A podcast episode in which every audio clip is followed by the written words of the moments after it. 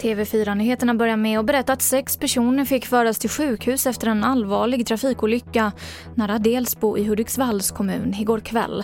Tre av dem ska vara allvarligt skadade och en förundersökning om vårdslöshet i trafik har inletts. Ett nytt kalkbråk är på väg att blossa upp på Gotland.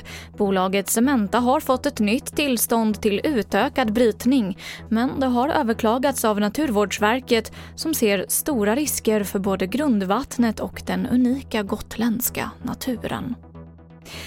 Och jag avslutar med att berätta att idag så var det premiär för den nya åttafiliga Guldbron vid Slussen i Stockholm. En etthundrafyrtio meter lång bro med drygt trettiofem mil i svetsfog som forslats från Kina. Exakt klockan fem i morse så öppnades bron för trafik och på plats var vår reporter Malin Hallqvist. Ja, men trots att det är en ganska blöt och regnig morgon så var det ändå en del människor här klockan fem när bron invigdes för trafik.